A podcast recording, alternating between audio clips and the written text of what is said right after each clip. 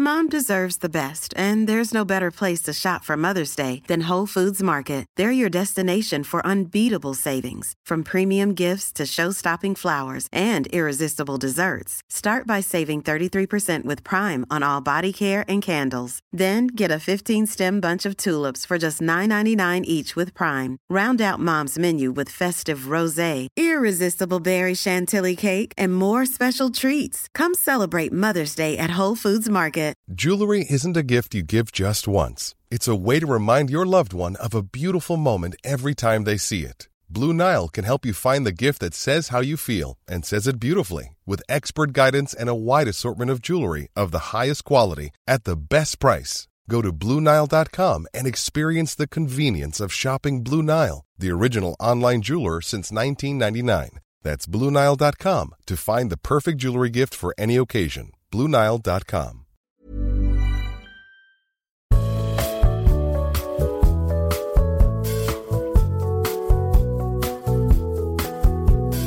Hello and welcome to Football Book Club, the only book club where instead of reading literary classics, each episode we read another footballer's autobiography. Less Haruki Mak- Oh no! I- I'm, I'm already, already. I'm already already. very excited. less Haruki Murakami, more Dieumerci Mbokani. Uh, which is a real deep cut. Carl's nodding. Jack's kind of recoiled a little bit. Remember Dieumerci Jack's Mbokani? face. No, who's the Play for no? Norwich, play for Norwich, and someone else on loan at some point. I sat next to him on the Eurostar once. True story. I think I might mention it on the podcast fair. before, but yeah, I sat next to him. On the... Did you mention Murakami to him? I didn't mention Murakami. I didn't mention anything to him, but he was. Uh, I was just thinking, oh, it's Mercy Murakami. Thanks to South Standrew for sending that one in. Member of the book club, club VIP. But anyway. Enough. Moving on from that, I am James Berg, and over the weeks we'll be reading classics such as Pierluigi Collina's The Rules of the Game and Lee Young-pyo's I Am the Thought, which is sadly only in Korean. Otherwise, we'll be all over that. But today, we've got a slightly different episode for you. And joining me, as always, are Jack Bernhardt, Hello. Natasha Frisco, Hello. and welcome back, writer, the athletic journalist, and co author of this week's book, You Are a Champion, written with Marcus Rashford, is friend of the show, Carl Anka. Hello there. Carl, you came back. You came back. I did. I did. I I I still have a copy of uh, Heart of a Lion. I- Memphis Depay's book. I, I, I was going to say you came back despite the fact that you um you, we, we, we made you read this book, but it was it was good fun. We we we, It we, was good fun. It's proven Yeah. quite useful. Um, so during uh, the summer where Lionel Messi departed for Paris Saint Germain, and Uh-huh. it very much looked like Memphis was going to be a free agent and, and moving somewhere else.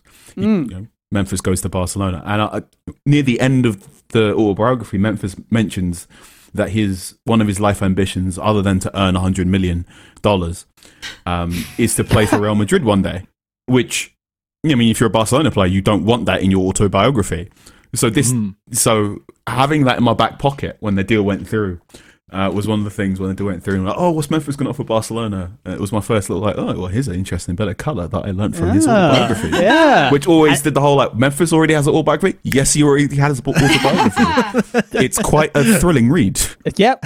Plus, we learned about his Marvin the Martian tattoo, right? I think Exactly, Something and like Aku that. Aku. and Aku Aku from Crash Bandicoot. Yeah, there we go.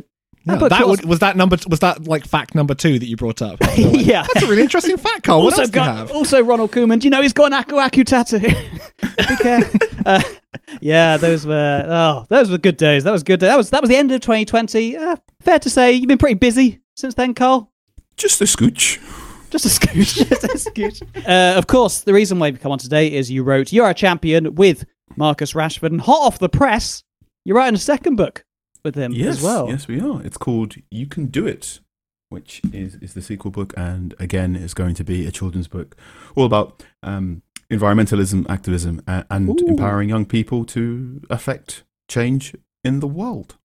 Environmentalism. I didn't see that coming. That's Ah. that's Yeah. interesting. Yeah. We thought if we thought the central theme for the first book was basically trying to encourage children to understand that they they are special and they have the ability to do amazing things. Mhm. And if that was, you know, your debut album, then difficult album number two, do you either do the same thing again or do you try and do something a little bit experimental? Mm. Yeah, it's like a concept album. After a little chat, we figured, well, if, if the first book was all about you as the singular person, then the second one should be about you as the collective and the power of community. So that that is the intention for Ah. book two. Wow. Oh, I mean, this is much loftier than our usual. yeah. You, you don't read fodder. Read Well, no, you say that. Nah, uh, yeah, yeah, I yeah. don't say- I think say it's that. fodder. That's but, but but one thing that isn't fodder is uh, the book that we're going to chat today. A book that we've all just read. You are a champion. So let's do it. Let's open up the book and let's chat to Carl Anka. Talking of fodder, I mean, this is this episode will have come out just after our Robert Earnshaw episode. The Ve- very much fodder. Robert Earnshaw, yeah. great at chess. Loves Wow. chess. Loves it. Wow. Right. Okay. Robbie on Robbie Earnshaw loves chess. Uh, we did a little episode of uh, Radio Five Live partway through last season where he was talking about chess at the same time. Uh, and I went, "Oh yeah, you know, I played chess a little bit in my school days." And he went, "Oh well, let's have a game whenever you're ready. Here's my sort of chess login details for when you want a game online." Um, and I went, "Yeah, yeah, sure. I'll, I'll, you know, get right on there and, and start doing things." Uh, and then he warned me, sort of, "You want to." He said, "You know, don't, don't, don't blindly go into this. I'm, I'm good at chess." Blinding. Uh, well, he didn't say that in that sort of way. He just went, you know, he'd love to play chess with me. He thinks it's a fantastic game, and he's always looking to play more chess people. And and unfortunately, I got so fixated on learning to get good at chess again, so I could play Robbie Earnshaw. I didn't play Robbie Earnshaw at chess. So, Robbie, if you Oh. are going to listen to this, I do owe you a chess match. So, Give him a Maybe game. that maybe that's his tactic. Maybe he just goes up to him and is like, tactics, yeah. "Hey mate, I'm really good at chess, so you better get really good Yeah. at chess. If you want to play me." And it's so no one's ever played him. No one knows. Yeah. No one knows how good Robbie But Earnshaw is. Yeah. He, he- he loves chess. Um, Wow, that didn't come across in this book. The book, the book no, was, it did not. the book was incredible. The book was incredible. It wasn't a bad book. It was just incredibly, incredibly small book. incredibly I mean- small book. It was more of a pamphlet. He made that amazing tweet about friendship. I was going to say I completely forgotten he has so many great tweets, and we didn't talk about them at all. He's an amazing poster. He, he said, you know, that tweet about friendship is odd. You just meet a person and eventually over time go, yeah, you're, you're, you're my one. Oh, I'm going to hang out with you for ages. That Which does is ring just a bell. It's so Like- cute. That's beautiful. Greek philosophy level about.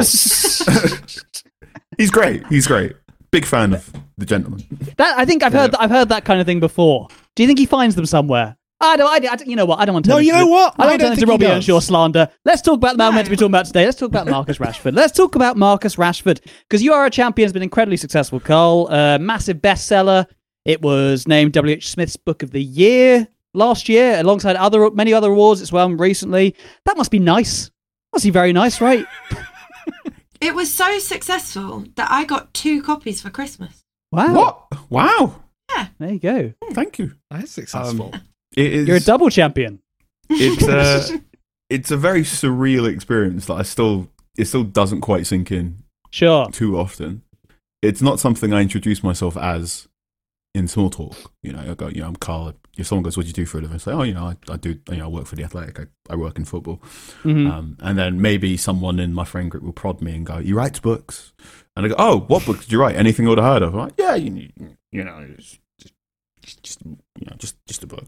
Um, uh, and uh, I do, but my girlfriend has noted that there are two or three times where I will be doing something idly, and or I'll be brushing my teeth, or be sort of like washing the dishes, and I'll stop and go, "I did a book with Marcus Rashford. yeah. How? How? That was weird." I, I mean, and I don't want to say because I can totally understand why the case because you're a great writer. However, uh, the how thing is interesting to us because how did it come about? Take us right back to the beginning. You know, what was the impetus for this happening? So I think the it was around about the time we were doing the Memphis episode. Hey, did he listen?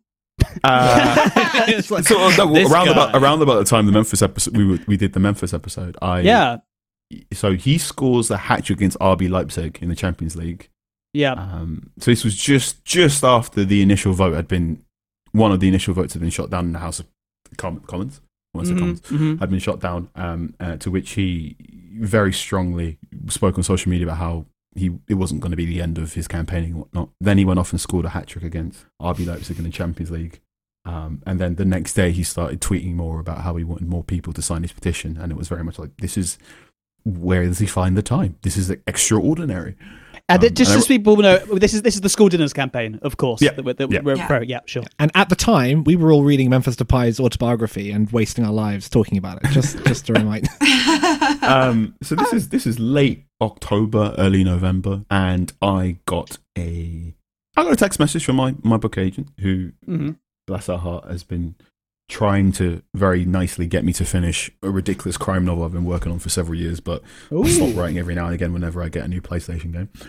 Um, and you, she let it be known to me that Marcus Rashford would be interested in writing a book, and loads of people were going to apply and put Mhm. themselves forward to, to, to collaborate with him. And she asked me if, if I would like my name put forward as well. Uh, and it was one of those you know mornings or events where you're sort of half reading on your phone and you're eating a sandwich or you're, you're doing something like yeah sure whatever like, I got to buy me a raffle ticket I don't want to I won't win it but fine um, I said I thought nothing else of it. I thought I had a little moment where I uh, I looked at everyone who I worked with at the Athletic, and I thought if you walked into that office and, and want to write a book, you wouldn't pick me because I haven't I'd never written a book before. Um, I'd never written a children's book before. While I knew who Marcus Rashford was and knew a lot about Manchester United, there were other journalists at Manchester United who had been doing that for longer. So Mhm, you know, mhm. big batch of imposter syndrome Sure. telling me you're an absolute fraud. There's no way he's going to pick you. Uh, and I thought if there was a short list of 30 journalists, I'd be number 35. So, you know, off I go about my day saying I did the right thing to put my name down, but nothing's going to happen. And about two weeks later, again, going about my day, eating a sandwich, doing something half idly, probably reading some of Memphis's book. Uh, and I get a message saying he picked you. Uh, to which Wow. I was like, uh, what? How, so how, how much later was that after you first found out? about two weeks, like a Oh, really wow. short space of time. Did you have the fear during that time that like everything you did he might be looking at? Of course. Were- were That's why you're like delay the podcast, delay the Yeah, yeah. episode. I'm it was so w- once I found out what I did was uh, so previously in my writing career, in my journalism career, I've done interviews with rappers and athletes and Mhm. comp, you know, not just footballers, but you know, MMA people, fencers, Ironman, whatever. And you learn certain techniques as to how to research properly for an interview. Um, so I basically ran off and created like a custom Wikipedia page for myself and Marcus Rashford. Went through a whole bunch of interviews just to find out what sort of questions he didn't like being asked Mhm. in in interviews, so I could figure out how to, you know, if I only got half an hour with him, how to make sure that half an hour is really beneficial. Because I don't want to ask him a question I know he doesn't like answering because that's a waste of five or ten minutes. Mm. So I started doing that. And then I remember the BBC did a documentary on his food actors and his campaigning. Uh, and my mum, who didn't, my mum knows football a little bit. She's aware of what Manchester United are and that I support them. Yeah. She is aware Marcus Rashford is the nice boy who wants children to get fed. Um, and when I told her I was doing a book with him, she said she would watch this documentary. So we, we were watching it both live on BBC. And there's a Mm. point in the documentary where it cuts to his house and he's got his two dogs, big dog, you know, like many footballers now do. They have dogs, not Mhm, just for mhm. social reasons, but also dogs almost as a security reason Yeah. as well. Uh, and my mum texts me going, "You're in trouble because I know you're afraid of big dogs. Like, good luck if you have to go around his house to write stuff, and this big dog sort of like leaps up on you." Um, so this is like part. This is partway through the research project. I'm sort of taking all these notes, watching the documentary, trying to figure out what's going on. Uh, imposter syndrome is also going through as I'm watching this entire documentary, going, "Why on earth would a man this nice choose to write a book with me?" And I finish it. I'm going to my mum like, I'm not sure I can do this. I'm not sure I'm the, the right person to do this thing. My mum's like, calm down, calm down. He's, he's, he's just he's just like you. You know, you both like getting your hair cut. You're both really close to your mums. You both like these biscuits and whatever. You're gonna be fine. You're gonna be fine. Uh, went, okay, thanks. I'm gonna go write this book now. Um, uh, and that was late December. And then the book, uh, I'd like to. I think I started page one. You sort of page one typing hello.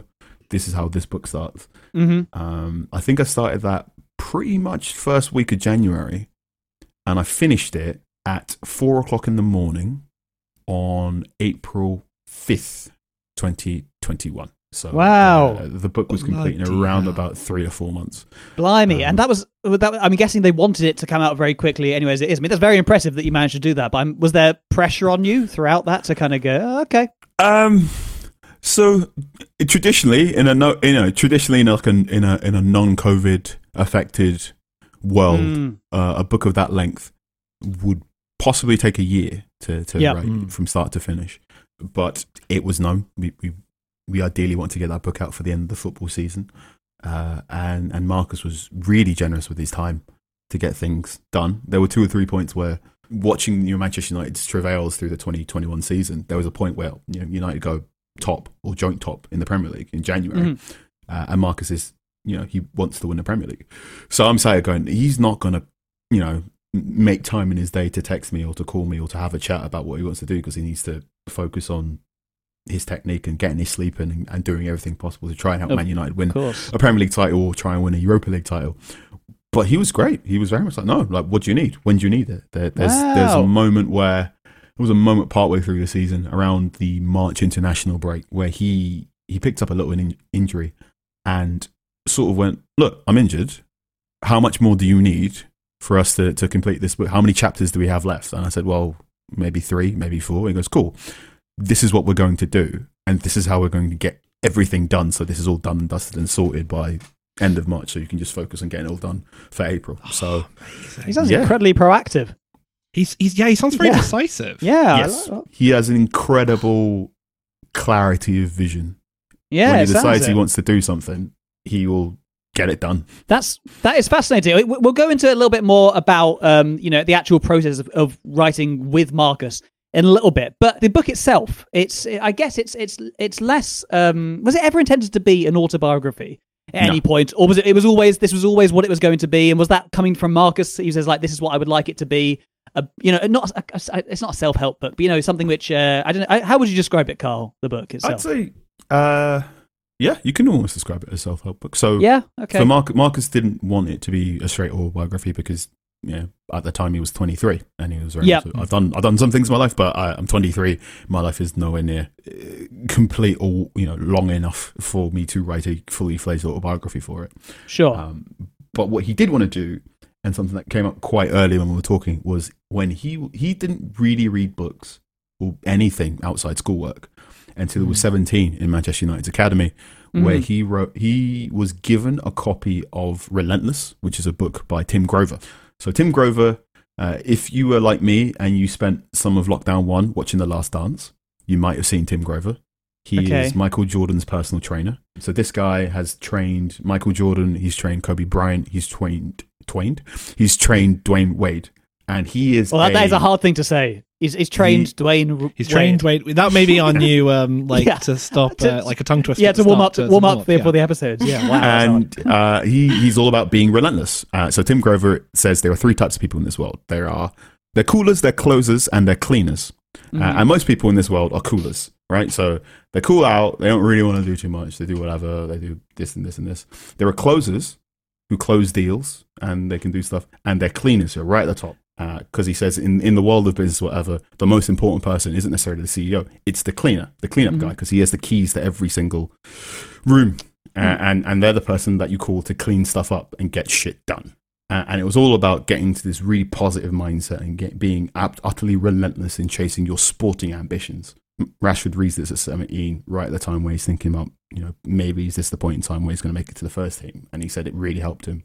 And maybe once a year he will read that book with a pen and pencil and underline bits and go, yeah, this is how I'm going to sort of get my mindset ready for, for big challenges ahead for his England and Manchester United career. Um, so when he thought about writing a book, he thought, well, this is a book that really helped me when I was 17 yeah. that also- probably isn't the best for 15 or 16 probably isn't the best for non-athletes yeah. Uh, and thought is there a way to create a version of this book that really helped him for everyone Mm. uh, and that was that was the main goal just sort of can you create a version of not necessarily there are winners and there's losers or there's doers and there's this but create a thing of hi you're you know 11 to 16 maybe 17 and you're trying to figure out your life and you're trying to figure out how you go from maybe I want to do this to going actually this is the thing I want to do in my life and this is how I'm going to do it uh, and that was very much the plan which is something which seems incredibly important for Marcus. This period of uh, you know your formative year, because a footballer wouldn't necessarily go, okay, I'm going to write a book and I'm going to write it for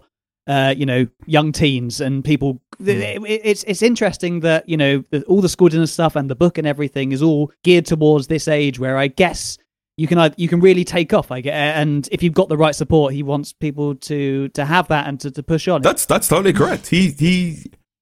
I mean, the most recent time we talked, he said he'd really like to get to a place where young people are able to make adult decisions.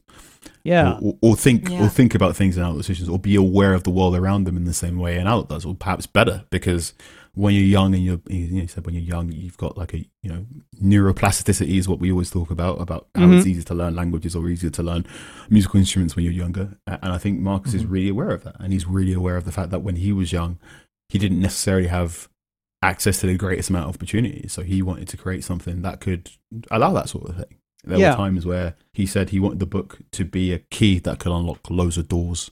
Um, and that was those are things that we, we were constantly going back and forth about trying to get down. that's really interesting. Do interesting. you know what is another great use for this book as well? I downloaded the audiobook. And when you have a hangover, it absolutely decimates your beer fear. You feel on top of the world. You're like, no, I couldn't possibly have done anything wrong last night. Did- I am amazing. Did Marcus say that was the second reason why? Think about writing about. I want to write a book to inspire kids Just and to help secondary people who've been on a night out in Stoke the night before. it's helped. It's helped. There, are- there are definitely times when writing it, maybe 60% of the process in writing it, where um, my brother didn't, wasn't having a great day. And I sort of gave him a little pep talk, and he, he, he was on the phone and went, "You've got a lot better at pep talks. Like, how are you this good at pep talks now?" Uh, oh, it's because you know last week I was you know looking over a word document in Marcus, and he told me this stuff, and obviously I'm absorbing the lessons that he's telling me we should really like give out to children. And is it, was it something that you were interested in as well? This idea of um, self motivation and mantras and this kind of you can do it. All this i- this idea was it was it something which interested you as much before, or everything that was in there was kind of brought to you from Marcus? I use it in a sports background, I think. So I was always in a sports team at school. Uh, Mhm. I was always in a sports team when I was playing at university. After I graduated from university, my general thing is if you're in a town or in your city or you move somewhere and you don't have any mates, you find a sports team. Or, Play by side. Yeah. Yeah, find a sports team as soon as possible, or, or you know, if you've got a decent singing voice, find a choir, find something, um, and something. I mean, I've that's one of the that's one of the chapters, isn't it? That's uh, find your team. yeah, That was really Mm. inspirational. Yeah. yeah. Uh, and one thing I've always thought about, and you know, if if you follow me on Twitter, there's there are about five or six subjects I always end up eventually talking about. One of them is sort of it's very important to have a friend. One of them is sort of you should never go to a burrito bar in the first week of it opening. Um, That's a very good point. you shouldn't never go to. I a- went, I went to one Chelmsford. You're familiar with Chelmsford, Carl. You obviously. I'm very we, familiar. Yeah, we, yeah. we, we certainly went to school in Essex with me. Uh, they opened a new place. Went there on the second day it opened. Don't mess. do that. Don't mess. do that. Absolute never, mess. never go to a burrito bar in the first two weeks of it opening because they Oh, need at I've read least like a before. week. They need like a week, week and a half to get the temperature of the rice right. Otherwise, Mm. it's just like salmonella central. So that's something I tweet a lot about. I will go back and I will report back. Uh, that's something I tweet a lot about. And another thing I tweet a lot about is it's you need at least four hobbies in your life. One of them that you can do by yourself. One of them that forces you to go outside. One of them that forces you to talk to people from different walks of life and loads of different backgrounds. And I've always thought one of the most important things you can do in your life is to be part of a, a team or a community or an organization or something where if you don't turn up one week, someone will ring you up the week after and go, Where were you? And, you know, for some people, that's their church. For some people, that's their gym. For some people, that's their five-a-side. For some people, it's their school. You know, uh, some people who really, really love their jobs, it's their job, right? But it's always, I think it's always really useful to have a thing in your life that you know if you don't turn up, someone might give you a ring, go, Are you okay? I was thinking about you the other day. And, you know, this is especially relevant now we're in these COVID affected times. It can be really hard and really Mm. easy to, to feel as if you're alone and no one matters if you sort of curl up into a ball. So that was something we wanted to get through in team in, in, in the book as well. Just the idea that no matter who you are, what your background is, or whatever's going on in your life, there is always someone somewhere out there who is thinking about you at least once or twice a week. Hmm. Was it important for you that it wasn't just about football? Yes. Yeah. Yeah. Um, so it's not a direct autobiography, but every chapter starts with a personal anecdote or a personal story. So it's sort of, you know, chapter one is Hi, my name is Marcus Rashford. I don't have a middle name. I like strawberry biscuits. He likes strawberry biscuits. Uh, my favorite chapter chapter is chapter five, where he's sort of talking about his grandma uh, and how yeah. his grandma used to make corn porridge, and how that taught him how to sort of figure out how to ask questions and whatnot. Mm. Uh, there's another story about when he was playing Knockdown Ginger with his friends, Yes. or Knock a Door and Run, which I didn't realize that's a regional name. Um, so it, it's it always starts with a person like that, and then it, it goes into to, to life guidance and advice. And at the end of every chapter, there is a practical guide as well by Kate Warriner uh, to sort of help children to, to physically fill in little notes and, and Yeah. understand. Uh, this is interesting. I wonder where these came from because obviously it was you and Marcus worked on it, but there were also two other people as well involved. So Kate was one of them you just mentioned, and the other person uh, was Tim S. Gro- oh Tim yeah, Gro- Tim S. Gro- uh, Sorry, Tim he wrote it Grover. Tim. Grover. Yeah, of course. Grover. Yeah, who you mentioned before. It's Tim Grover. It's Yeah, Tim yeah. Grover. It's Tim Grover, of course. Yeah. He was like, "Hey, this guy stole my bit." Um, so so there's loads of that, and yeah, Marcus once said it's very important to let children dream because there are some children who dreaming is all they have, and I thought about that a lot over the process. There were times where we start our lives in in similar circumstances. So we both grew up on council estates, but very quickly in my life, I luckily or thanks to privilege and whatever, someone goes, "That kid's pretty smart. Get him out and move him this way."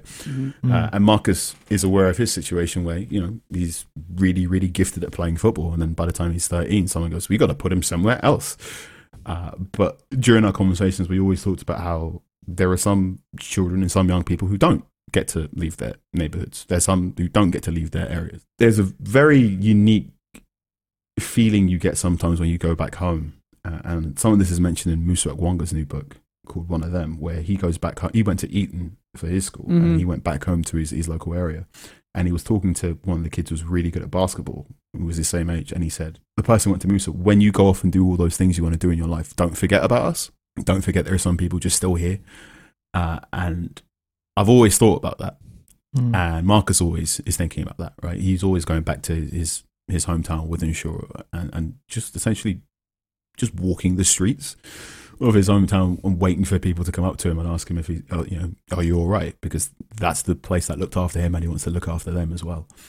Uh, and I think that's always been really important to him. I remember once we had a discussion and I said, oh, you know, maybe you didn't read books until you're 15, 16, 17, but did you read magazines? Did you read the TV guide? Did you do those sort of things? Like, no, not really.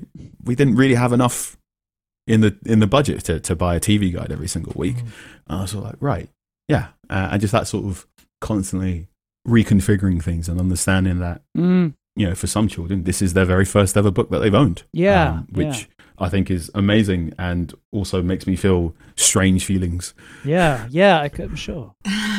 I noticed in WH Smith they have a like scheme where if you buy a copy, they donate a copy, Mm, Yeah. which I thought that was that's really cool. Yeah. So Yeah. Marcus also made sure the book is distributed to, to breakfast clubs around up and down the country uh, and to children who are on free school meals up and down the country as well. So earlier this year, we went back to his old primary school in Button Lane uh, and met some children from his breakfast club who had read the book because the book was given to them for free, and they were sort of telling him their favorite segments in the book, and I was just sort of like, I'm not crying. Oh God! Oh, it isn't- it's just the adrenaline. That is Um, that's I'm hardcore. sweet. Oh, that's- yeah.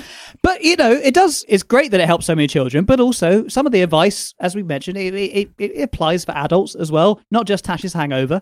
A lot of things in there, but it it does help with a lot of things. You know, there were lines in there like, "If you give your best at things you're best at, being you, then you've done something no one else in the world can do." And these little mantras, you know, which are Yeah. kind of in different Yeah. fonts and different sizes at different points, kind of really stick in your mind from that. In my notes, I wrote that it's like a cross between Bart Simpson's Guide to Life and therapy. Oh, Bart Which are Simpson's two Guide of my to Life. favourite things But- in the world. What a Love book. great! It is a great book. What a book. Yeah. What a book. God, we should do that on the podcast some point. yeah, we should. should get That was that was that was a formative book for me. Yeah, it is. Did you did you do the bit where it said for the meaning of life turn to page? Yeah. Yeah. Yeah. And you just do that for hours and hours. Go, Where is it? Classic. Oh. Classic. Were you tempted to put that in this book?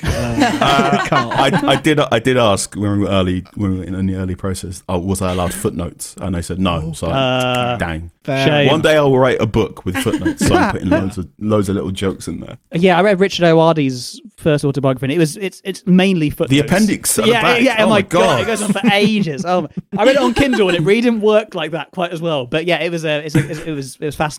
But you know, it's it's just it's nice reading a book. And I think very early on, Marcus said right, right at the top, he says, "I believe in you," and I was like, "Oh, that's nice." Marcus believes Yeah. in me. I know that I'm not the target audience, but you know, I like I like the fact that Marcus. I'm guessing he believes in me as well, even though I'm older. So, right? so every every you know, every now and again when I'm not feeling great about myself and the imposter syndrome's kicked in, or I'm having a hangover shakes, or Manchester United have not played well, and I'm really annoyed at my life, um, I do have a little wander onto Marcus's Mhm. social media pages where he often retweets or responds to people who've enjoyed the book, and there's one that I now have sort of clipped and stick it on my wall, uh, which is uh, someone, a parent, going that their eight-year-old son was reading the book and sort of yelled from the living room, "Mom, mom, mom!" Marcus says he believes in me. And I just, oh, oh, I'm not crying. oh boy! Not crying. Oh my god. Oh my Um, word! and there, there was another one recently from I think it was a nine, maybe eight year old, and uh, he he went to visit his mum who was in hospital and not doing well, unfortunately, uh, and wrote a card, uh, and, and the card had a note of going, you know, don't you don't need to do whatever. All you need to do is is make sure you do your best. Uh, and, and the person who took him to the hospital went, oh, where'd you get that from? Marcus's new book. oh, I went, oh, bloody hell! oh boy! God, I It's think we, just onions. It's just onions I- being chopped near me. I think we're gonna need a we're, we're, get, we're gonna need a break for people to um to, to, to be able to, to have a have a little vent to have a little vent and and get it all out because this is. It's, I, I thought it might be an emotional episode, but I didn't quite imagine it to, to be. emotional. I was just going to mention how there's a bit in the book where it says, um, "Imagine you're 21 years old. Uh, what sort, of person do you want to be?" And I felt a bit depressed at that point because I'm 32 years old, and I feel like I might have missed, missed the chance. But it's not the time for that. that- it's the time yeah. for sad. It's the time for emotion. and we're going to come back. We have more stories from Carl about working with Marcus, and we're going to introduce him to another of football's biggest names, Andy Crabb. So see you after the break.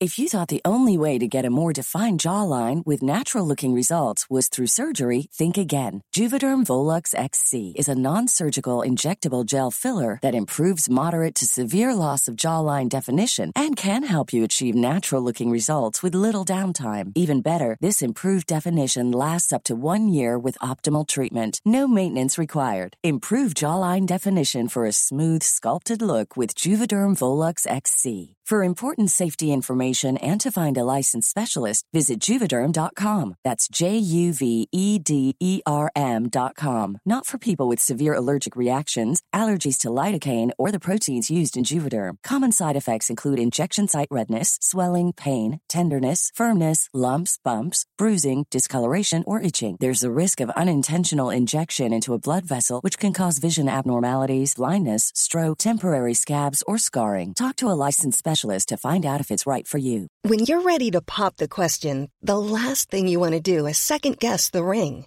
At Bluenile.com, you can design a one of a kind ring with the ease and convenience of shopping online. Choose your diamond and setting. When you find the one, you'll get it delivered right to your door. Go to Bluenile.com and use promo code LISTEN to get $50 off your purchase of $500 or more. That's code LISTEN at Bluenile.com for $50 off your purchase. Bluenile.com code LISTEN. Hey there, it's Michelle Norris. I'm host of a podcast called Your Mama's Kitchen. When I travel, I'm usually looking for a way to find a taste of home when I'm not at home. And one of the things I love to do when I am at home is entertain. And Airbnb allows me to do that. When I was in California recently, I rented a house that had a great kitchen. And when we were sitting around the table, we're all thinking, we're in someone else's house. Someone could be in all of our homes as well. If you have a home, but you're not always at home, you have an Airbnb. Your home might be worth more than you think. Find out how much at airbnb.com/slash host. Millions of people have lost weight with personalized plans from Noom, like Evan, who can't stand salads and still lost 50 pounds. Salads, generally, for most people, are the easy button, right? For me, that wasn't an option. I never really was a salad guy. That's just not who I am. But Noom worked for me. Get your personalized plan today at Noom.com. Real Noom user compensated to provide their story. In four weeks, the typical Noom user can expect to lose one to two pounds per week. Individual results may vary. Hi, we're Football Book Club podcast, and we need your support now. Let's let's drop the appeal music. Hi everyone, James here, and I just want to tell you about the brand new Football Book Club Club, which you can join to receive bonus weekly episodes, access to exclusive member events, and your very own Football Book Club book book bookmark, all for the same price as a used copy of Darren Huckerby's 2007 book. Hucks. So, if you enjoy the podcast and need to hear more afterwards, head to patreon.com forward slash football book club. Enjoy the episode. Welcome back to Football Book Club, where we are still talking to Carl Anka about his and Marcus Rashford's book, You Are a Champion. So, Carl, we've, we've, we've talked about, you know, how you got the gig with Marcus and uh, a few of the early steps, uh, how you had to go around his house with his scary dogs. Actually, I don't think we got a conclusion to that. What happened with the dogs? Were you, were you fine with the dogs in the Uh, end? it- well, uh, unfortunately, due to COVID, we didn't. We, we did most of it over Zoom. Oh, which, I which was see. course. Well, this is Um, this so is really I did interesting. Not think out the scary dogs. I- um, we have had a discussion about dogs recently. Do you want to know a fun fact about his dogs? Please do. The woman that we got my dog from also bred Marcus's dogs. There we go. Ah. Uh, Yeah, and she she that is her proudest fact. And- when you go around, she's like, "Did you know?" And Ta- Tash, Tash's dog is absolutely tiny. So Carl, Yes, if you're if, that, if that's the kind, Doberman. if you're pretending it's a big dog and you're terrified of a tiny little dog, then yeah, we've got. I've got I'm I'm a fan of, of Sid the dog. Um, Yes. I will say during a recent conversation we had, Marcus said he, he he's actually quite he's he's more afraid of a tiny dog than he is of a big dog, interesting. uh, which I thought was quite interesting. So there was a The recent interview by Romario who said Romario, Romario the Brazilian footballer said he Hmm. hates tiny dogs. So he got chased by a big dog as a, as an adult, as a child, and went he learned to be respectful of the big dog. But he said uh, uh, Chihuahuas keep those effing things away from them. That's In great. fairness, Fair they enough. are. I, when I go walking my dog, they are the ones to watch out for. The small dogs Yeah. are the- the, yappy small Mhm. dogs. Yeah. Big dogs are great. Yep. They'll just yeah. Yep. But but Anyway. you know, we could talk about dogs on our on our dog podcast. But this. Oh, yeah, sorry, yeah, we have a dog Yeah, we podcast got a dog now. podcast now. But um, you didn't you didn't get to spend much time with them COVID wise. So how did you work together, you and Marcus in general? It was Zoom calls and, Okay. and and text messages and emails and whatnot. So the first Zoom call we had, I didn't know at the time, but was very much set up a bit like a, a first date or a virtual first date. Okay, So you, okay. You, you know, you're sort of given a, t- a phone number and gone, you know, go on Zoom, uh, and Marcus will be on Zoom at this time, and you two can chat. Uh, and I went on the Zoom, uh, and Marcus was there with, with his brother and, and, and his manager and whatnot, and they were like, okay, we'll leave you two to talk, and we'll be back in a bit. And it what it was supposed to just be a sort of do will these two boys get on? You know, play date. Will, will, will they, you know, have fun, or they end up pulling each other's hair out or whatnot? Difficult Uh, over Chemistry Zoom. yeah, But, yeah. yeah. How how was the chemistry? Yeah. Uh, and and Marcus just went straight into it. Just like I asked him a couple of questions, and after about twenty minutes, we were into the nitty gritty and talking about his childhood, Yeah. uh, and his his very first nickname, uh, why he loved football. Something I wanted to do every time we talked was I would ask him at some point throughout the discussion was sort of why do you want to write a children's book, uh, and his answer never changed. He always said he wanted to give children optimism uh, and figure out a way to, to, to give children the ability to, to realize their dreams and, properly think about their dreams, which I always thought was really cool because he, he just always, he never wavered on that question, which memory and desire is an interesting thing. When you do a long interview with someone over half an hour, things get really weird. So if you interview anyone about their childhood, the first thing you do, you sort of go is, tell me a story about when you were six. And you go, oh, well, you, know, you say, what's your earliest memory? And most people go, oh, I was six and I was doing this. And it tends to be just like a snapshot. And then you go, tell me about when you were seven. And you go, tell me when you were eight.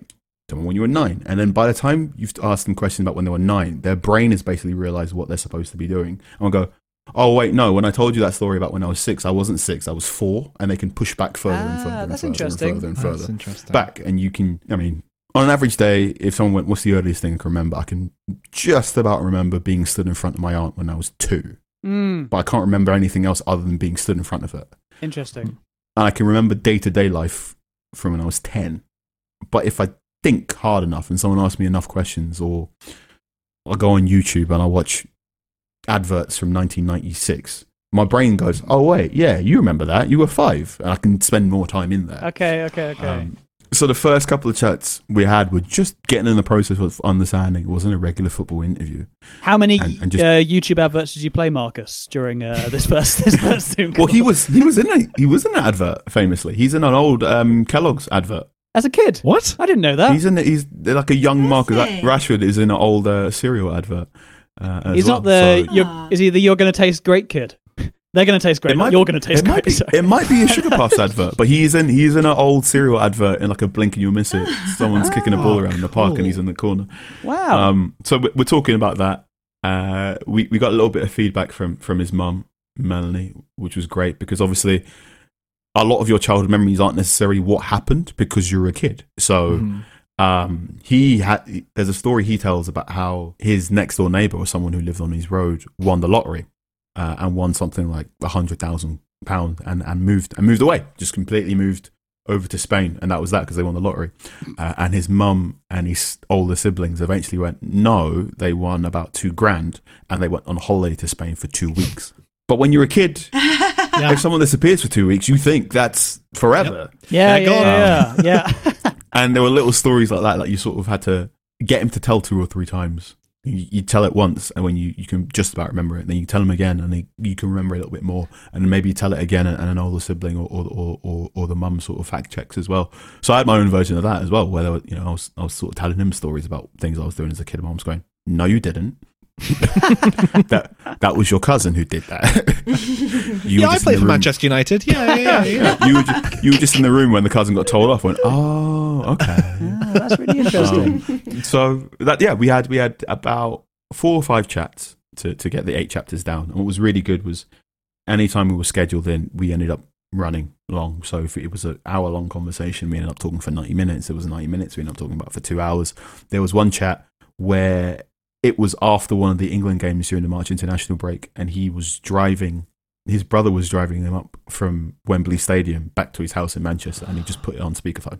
Wow. Oh my I went, god. yeah, this this this journey's going to take a while. I'm either going to be scrolling on my phone or doing something else, but I may as well just do this with you. Huh. Uh, and we just went through So cool. what eventually turned out to be a good chunk of the final three chapters. And I was going, "How was your school days? Who was your favorite teacher? That's. Um, Uh, you tell must. me about playing knockdown ginger."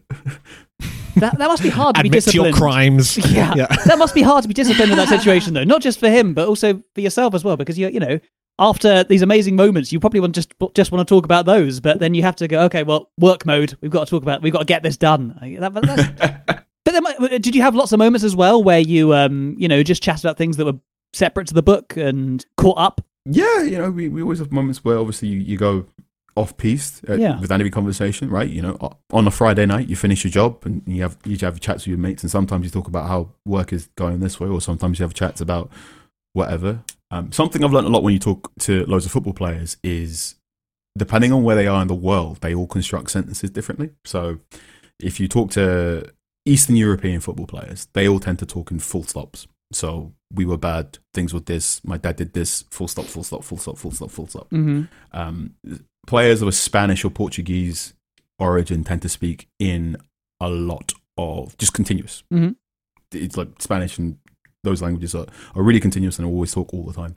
Whereas uh, if you speak to someone from French background or francophone, they tend to speak in a lot of commas. Um, and what I'm doing right now is what people with English background do is you speak in hyphens, in that Mhm. you're telling a story, hyphen. By the way, do you remember that episode? of Yeah. Simpsons? Okay. okay. Hyphen. Yeah. This Yeah. and this Yeah. and Yeah. this. Yeah. Yeah. Yeah. Uh, and that's what happens quite often when when you talk to any football player of any persuasion or anyone like Marcus from Length is you, you'll start telling a story about tell me how who your favorite football player was at eight years of age, and he'll tell me a story that starts off with him using dial-up internet or, or broadband internet at his grandma's house.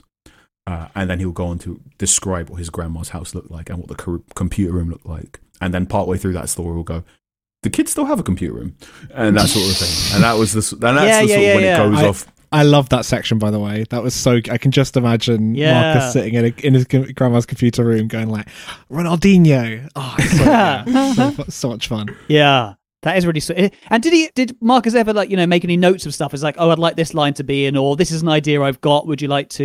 Yeah, yeah, yeah, Okay. yeah. One of the first chats he said is it's really important you get in the. Uh, um, so Marcus, you know, his entire United career, he always played an age up. Which, Mhm. if you look at any old any football story, they always tell you uh, things that always become known as loads of football, professional football players are the youngest sibling.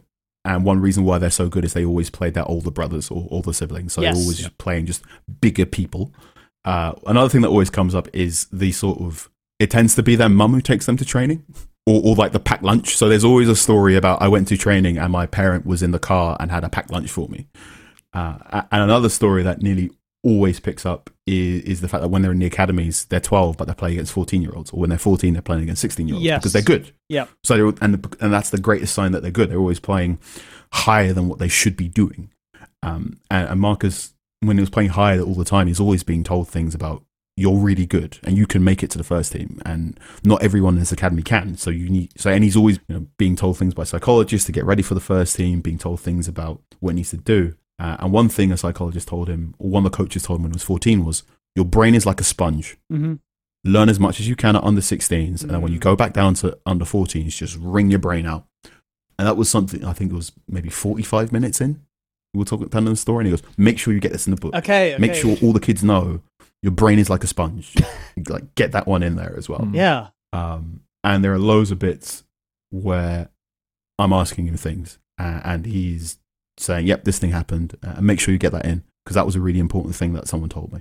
So the story about his grandma with the corn porridge hmm was that was one that we we were going back and forth with the editors because it wasn't necessarily the most intuitive story. Like why would why would his grandma not want to make him porridge all the time? hmm and it took me sharing a story from my my own childhood. Um, so in the book, you know, he he's he stays at his grandma's house for a little bit while his mum's moving house, uh, and every morning his his grandma sticks something in a slow cooker and starts making corn porridge, which takes about 10, 15 minutes on the hob, and he loves it. He can eat it all day, uh, and he would always ask his grandma, "Can I have some? Can I have some?" Before he's ready, and his grandma would always say, his grandma basically would blank him, stone face, no, absolutely not, and he didn't understand why. And I think it was maybe after three or four days, his grandma went, if you ask me the same question over and over and over again, you're not going to get the answer you want. You have to figure out different ways to to ask me things, right? Don't ask the same question to 15 people. Ask different questions to 15 people, and get 15 different answers. Um, and the editor, or one of the people in the Macmillan's editorial team, didn't quite understand it until I told them a story where once I was, I think I was like in a supermarket or something with my mum, and I was asking her something about how the world worked. My mum went, "Stop asking me questions all the time," uh, which was very much a, "I can't, I'm not always going to be around here to help you to be your personal Google." Well, Google wasn't around. I'm not always going to be around to be your personal guide to the world. You need to learn cognitive decision making. You need to learn how to figure out things by yourself. Mm. Um, and it was from there that I think we really started going into certain things, and we really started realizing, oh wait, yeah, we even though you know you grew up in the north and I grew up in the south, and I'm a bit older than you, we do have some shared stories and we do have some shared backgrounds, and we really got into some of those phrases and terms that our parents told us. And you know, our most recent conversation, we're going about how we both had at some point in our life got told by an older person in the neighborhood kindness is weakness, uh, and why maybe that's not a great thing to tell a kid. Yeah. I, I, I'm sorry. I'm, tr- I'm trying to imagine what Essex supermarket it was. You had this. Your mum told you. To Oh my making that. god, you're Was it terrible. The big, uh, big Tesco's in Chelmsford Town Centre. Oh man, oh that fed me many a time. I used to get midget gems from there during lunchtime at school. Ah, that's- Carl that's is a pouring his heart out. I'm moving it back. Did you ever go to Missoula, Chelmsford? oh, for God's sake. No, I think that might have been before my time. Okay, sad. So, sad. so Whoa, my, that- my Chelmsford years were very my Chelmsford years are very much 2008, 2009, Sure, sure. But yeah, that's not, 07, 08, 09. not too Yeah. not too different. But uh, I can't. But yeah. Anyway, with, it's unimportant. unimportant. Jack, I can see Jack is hating everything I'm saying. That. But talking about talking about food, Jack, I know you're Yeah. interested by something in the book, food. Oh yeah. Well, I, you've probably answered this already because if you're saying you didn't get to meet him in, oh no, you, you know, didn't get to see Marcus that much, but he talks a lot in the book about how he's trying to learn how to cook, Yes. um, and he gets stressed when he cooks, uh, and sometimes it goes wrong. Uh, so my question is, did he ever make any food for you, and how was it? Not for me, but so Marcus is as a chef, he is very much do everything the recipe says, Okay. and he do he will not deviate from the recipe whatsoever. Much like myself. Um, which is, I mean, was one process. Uh, like in writing the book, I now think of football managers in this way as well. so if you're ever watching a football manager, go, why is he not making a sub? Why is he not making a sub? Um, I've the now gone, recipe yes. says that. Yeah. uh, yeah. Gareth Southgate, as an England manager, is very much someone who follows the recipe Mm-hmm, to the letter. Right? He will go into that game and go, the recipe says at 65 minutes, I will change my fullbacks. Mm-hmm. And then you'll be watching the game and go, You're getting killed in central midfield. He goes, No, the recipe said do this. Who is the who is the Sign of the most pie is burning, Gareth. who is the most unrecipe football manager? I'm trying to think who it would be. Just kind of like mean- ah, Redknapp. Uh, I'm trying- Redknapp? it's, it's someone Just put who'll, a bit in who'll there. ma- Just sh- sh- chuck Yeah, a bit of just chili in in. there. Yeah, bung it in. See if it works. Bugging it in. Well, One of my favorite Harry counterintuitively- Redknapp stories is uh, Pavlyuchenko. Pavlyuchenko. Yeah, Yep. yeah, Pavlyuchenko, who maybe spoke 10 words of English. yeah. when he came over to Spurs, was very confused about what to do, and then partway through a game, Harry Redknapp just goes, "Just run around a bit." Yeah, I think I think there was an effing in there somewhere, knowing Harry. Yeah, but, uh, just yeah, effing. yeah. But that was very well edited, very well edited for this. But yeah, so he, so no cooking, no cooking yet. Do you think that'll happen for the second book when you're writing with him? We've shared we've shared quite a cu- few cups of tea, uh, and the first time we did get to meet properly, I gave him a copy of "Go Tell It on a Mountain" from James Baldwin, and I got him some some strawberry creams, his favorite biscuit, Aw. which he was pretty jazzed about as well. Uh, there is a lot of food mentioned in this book because everyone's got to eat, and uh, this is something I try and do a lot when I interview football players or any celebrities. Basically, I always remember everyone's got to go to the toilet, everyone's got to eat. So, uh, if you are listening to this and go, "Oh, why does he do that?" Is nearly every time I'm talking to a famous person. Uh, you know, you got to go tell me about how the story of your most amazing famous moment happened. Mhm. But then I always go, and what did you eat afterwards? Interesting. Okay. Because I thought you were going to say like you ask them that and then go chop a chop and then hand them like no, uh, no, okay, no, okay. I, always, I always go like, you know, it's like, oh yeah, blah blah blah, and then we won the World Cup final, and, and what'd you eat after that? Oh, Because they go to the uh, and they nearly always remember.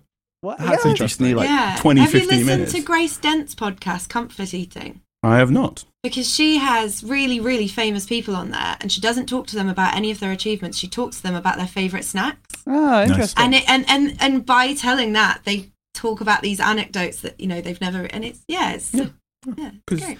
it's also a great way of reminding you of where you were in that moment, right? Mhm. Yeah. So I remember the meal I ate after I finished this book was yeah, I just had sort of like a, a lentil curry uh, and a little like pot glass of champagne. So I was like, it's done. At four in the Oh, morning. yes. yeah. yeah, yeah. I mean, wow. I mean, I can tell you. So the story about I will tell you the story about how it, we finished it. Please. Um, so uh, something my mum is is a is a lecturer, uh, so I grew up in an academic house, and, and one thing I was always you know moaning about things in university and whatnot, about deadlines and whatnot, uh, and my mum said this and I didn't pay attention, and eventually one of my, my lecturers told me this is you need to enjoy university because it's, it's the last time in your life where a deadline isn't brought forward. Mm. Uh, and when you're 19, you're like, whatever. Uh, and I remember being like, in the process of writing this book, we had a, a vague sort of deadline for after about like 15th of April, to sort of make sure the final manuscript was in. I went, yep, that's fine, no worries. And I said, please bear in mind my birthday is April 7th, so while the deadline is here, I am not, I'm not going to be around on the 7th because it's my birthday, and I probably won't be around on the 8th because I'll be hungover. Whip diddy boo. Um, and I, yep, that's fine. Just just get the whole thing handed in for for, for the fifteenth. Yep, cool. And I was doing loads of plans and whatnot in my life. And then I got an email round about the start of April going, "Hi, Carl. Could you in fact get the whole thing in for the tenth instead?" Uh, um, I mean, based on my birthday stuff, what I told you, not. I mean, if if you want me to do that, I need to write it now. And like, yeah. I mean, you could just work on your birthday if you want. Uh, and it was that sort of half joke about how they knew it was my 30th birthday. Mhm. And, you know, some people want to run a London marathon before turning 30. Some people want to do a triathlon before 30, turning 30.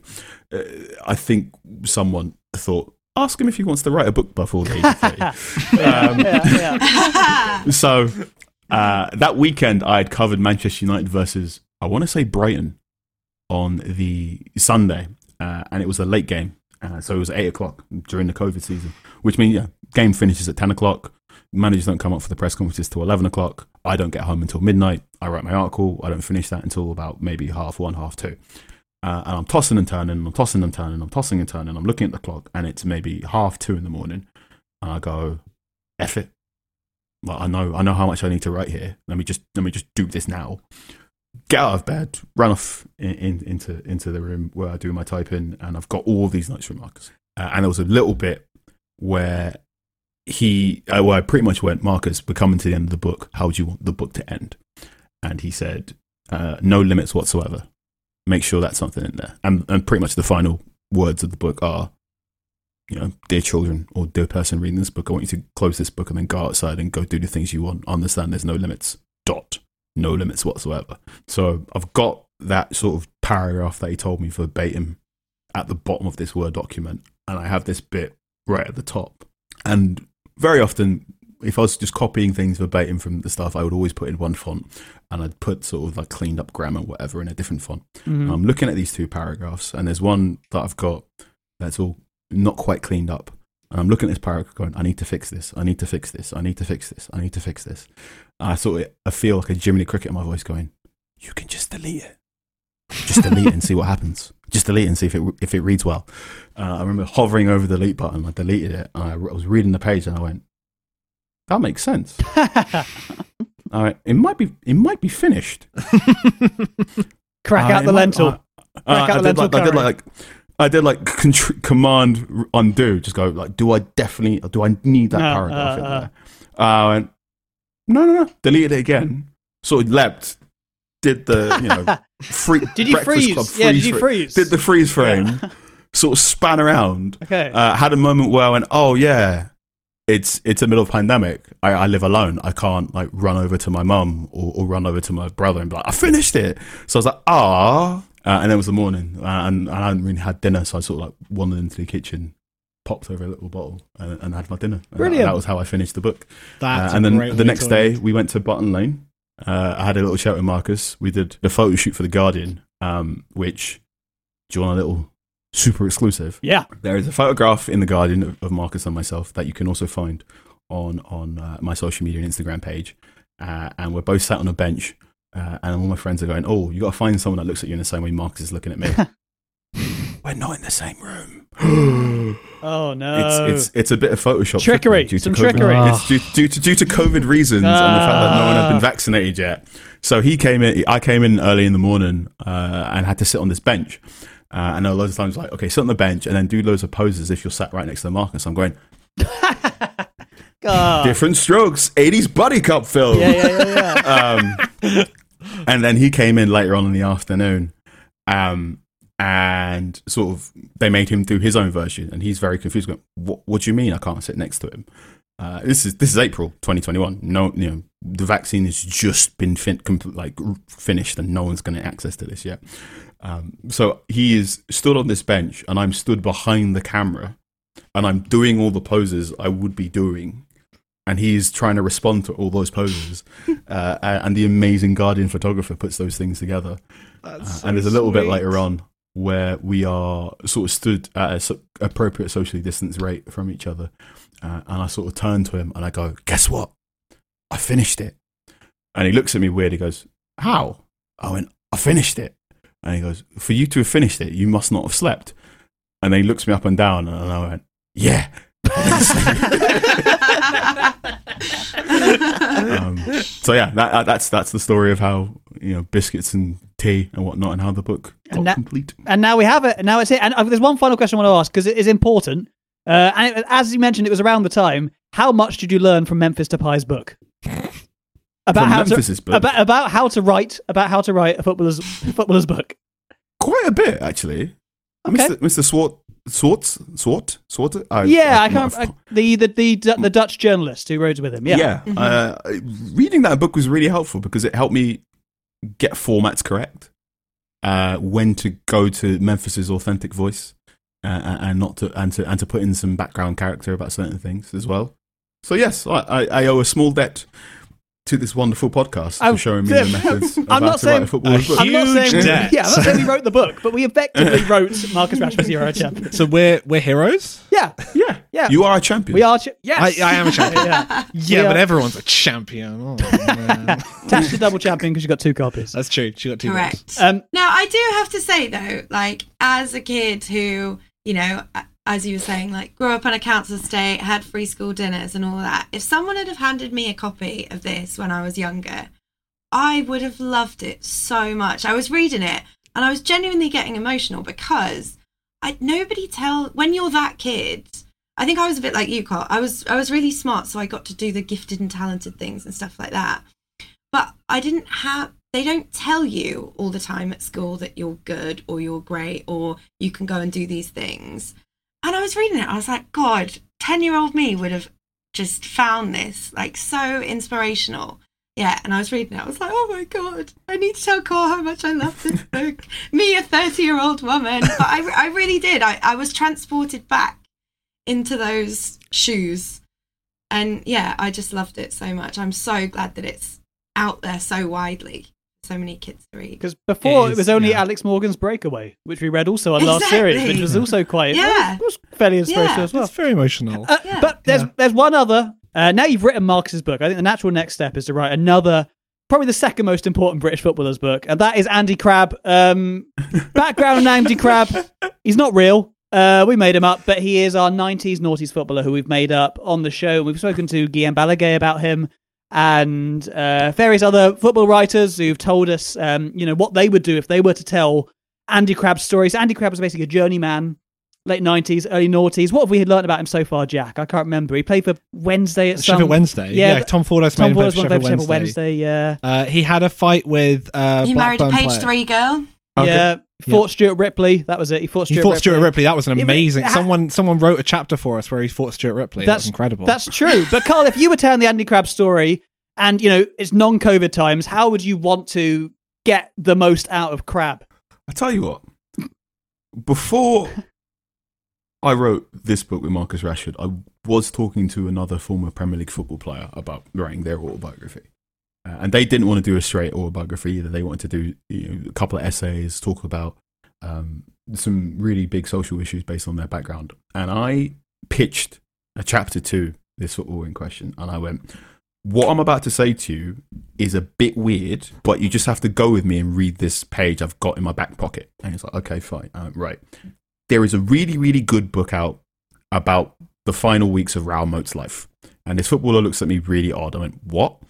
Uh, so there's a really, there's an amazing book called You Can Do Something Amazing with Your Life. By Raoul Moat. No, it's called You Could Do Something Amazing with Your Life, brackets, You Are Raoul Moat. And it is a book about the final weeks of Raoul Moat's life, but it's all done in the second person. And anytime you tell a lie, the truth is told in brackets. So it is very much in the point of view of Raoul Moat, and he goes, you know, you've just come out of prison and done this, you've done this, uh, you've been arrested by, uh, you're the victim of conspiracy in this region, the police hate you, you've been arrested 300 times by the police, brackets, you've been arrested six times for speeding offences, close brackets. And it goes on and on, and it's a really, really intense way to describe a very intense individual that unfortunately goes very, very badly. And I went, I'm going to write your biography, or I like to write your biography, but for all of the match scenes that happen, I'm going to write them in the second person. So you get on the field, you go do this, you do this, you talk to this football player. The referee says this to you. You're looking at the football player and you're going, he's a mug, he's a mug, he absolutely hates you. This guy's had it in for you for ages. He's booked you, this referee's booked you seven times. Brackets. The referee's booked you twice. Close brackets. and that was the ah, idea I had. Interest. That's interesting. And I gave it, I gave it to this football player, and I went, "Here is a goal you scored in the dying minutes against Leicester City once." I went, "Here's how I would describe it for you," uh, and it was very much your X amount of years of age, and the ball's come out from a corner kick, and no one's marking you. No one's ever marking you. Why would they? You're not, you never shoot from here. This person's better than you. This person's over here is better than you. But you know what? Time's getting bad, and when time gets bad, you need to do things that only you can do. So what do you do? You hit it. You really, really, really effing hit it. Boom. And you score. And everyone knows you're XYZ. You're Andy And he read Crab. it. and yeah. You are Andy Crab. So if I was going to write Andy Crab's story, uh, all of the match relevant scenes would be from the second person. So That's- if you got to cup finals, if you got to That's a something, so great and so, idea. Interesting. I would do it from his thing. So it'd be, you know, you're 35 years of age, you're playing for Stockport, you hate Stockport, you're X amount of money in debt to your ex-wife. Brackets. You're actually this amount of money in debt to your ex-wife. yeah. This is going on. All very relevant. Uh, Uh, uh, the, the football fans are calling you this. They're saying this. They're saying you can't run anymore. Brackets. You're actually voted number one and number two in shirt sales. Close brackets and etc. etc. etc. etc. etc. people So want that- the crab name on the back. Yeah, yeah. So uh, we we we do that. We'd have like little. I'd say if you're reading this in in in uh, paperback or whatnot, we, every time it'd be a match piece, you'd have like a black page, and you switch it over, and then the match begins uh, to really get you into his state of. Okay. Because I'm assuming Mr. Crab might not necessarily be in the best physical health. He's a jobbing football player. I'm assuming he knows a lot about uh, various holiday inns and travel lodges and whatnot. It- I'm assuming he might have played hungover or You've or hit the nail. on the- played He plays drunk. Knows I think he plays the drunk. Greggs. Yeah. most of the time. yeah, I'm, I'm assuming he might have had you know a, a, a, a while with a lot of painkillers. It's- So I think Inter- interesting you that mentioned. would work. Interesting you mentioned Raoul Moat because uh, you know we don't know, but I'm pretty sure Ralph uh, Andy Krabs probably served some prison time as well in something. Oh. so Yeah. you know this this this. Probably in like Mallorca. Yeah, yeah, like like like Dudek when we were talking about before when he got arrested. yeah, yeah, exactly, yeah. one of those things It that is- go wrong. It is one of the best books I've ever read. But I always, every time I recommend it, I go, I know this sounds ridiculous, but this is a really good book at understanding a very particular kind of masculinity and where it can go wrong. Mm. Okay. and, and unfortunately, how you know wider services essentially fail and cause tragedy. What- So, I, but I've always thought. It'd be a really interesting way to explain a footballer's life in a way that no one quite understands, right? Because there are so many footballers interviews that have a moment going, "This is what real, this is what people outside of football don't get," and sometimes you get a great interview where they say, "This is what this is what people outside of football don't get," and then they explain it to you very, very clearly. And sometimes footballers, unfortunately, can't articulate the unique pain that comes from being on motorways all the time and eating Burger King or, or coming out at 3 a.m. So I thought the best way to explain is stick it in second person. Hmm. there we go. Well, you know you've you've, you've convinced me.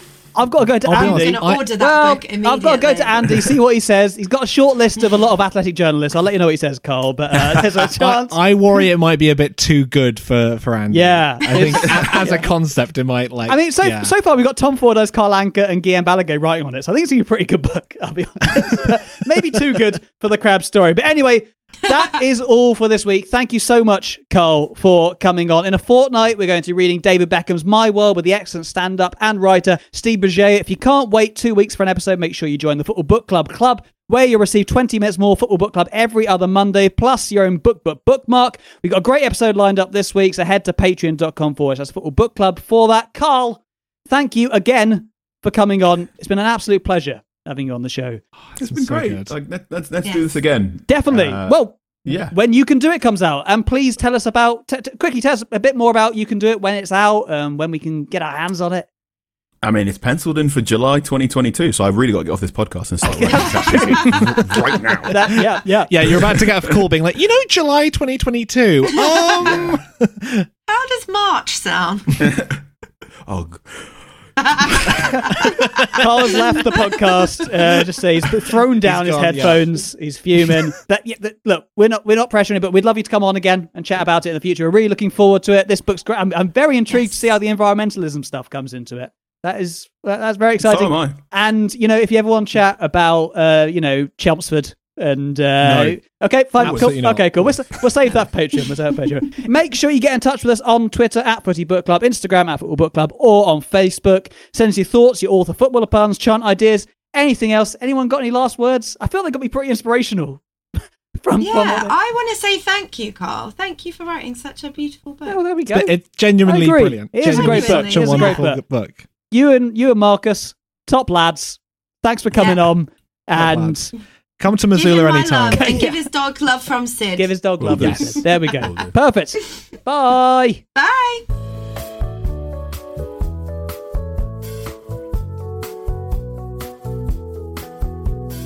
Thanks for listening to Football Book Club.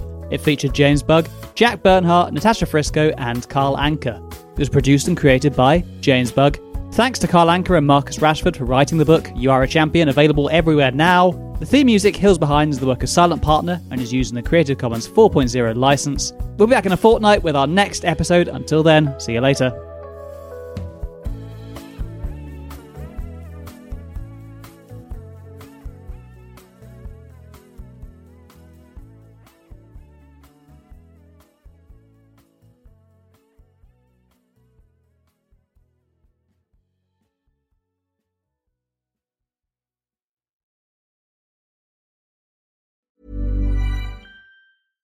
Mom deserves the best, and there's no better place to shop for Mother's Day than Whole Foods Market. They're your destination for unbeatable savings, from premium gifts to show-stopping flowers and irresistible desserts. Start by saving 33% with Prime on all body care and candles. Then get a 15-stem bunch of tulips for just $9.99 each with Prime. Round out Mom's menu with festive rosé, irresistible berry chantilly cake, and more special treats. Come celebrate Mother's Day at Whole Foods Market. Planning for your next trip? Elevate your travel style with Quince. Quince has all the jet setting essentials you'll want for your next getaway, like European linen, premium luggage options, buttery soft Italian leather bags, and so much more. And it's all priced at 50 to 80% less than similar brands. Plus, Quince only works with factories that use safe and ethical manufacturing practices. Pack your bags with high-quality essentials you'll be wearing for vacations to come with Quince. Go to quince.com slash trip for free shipping and 365-day returns.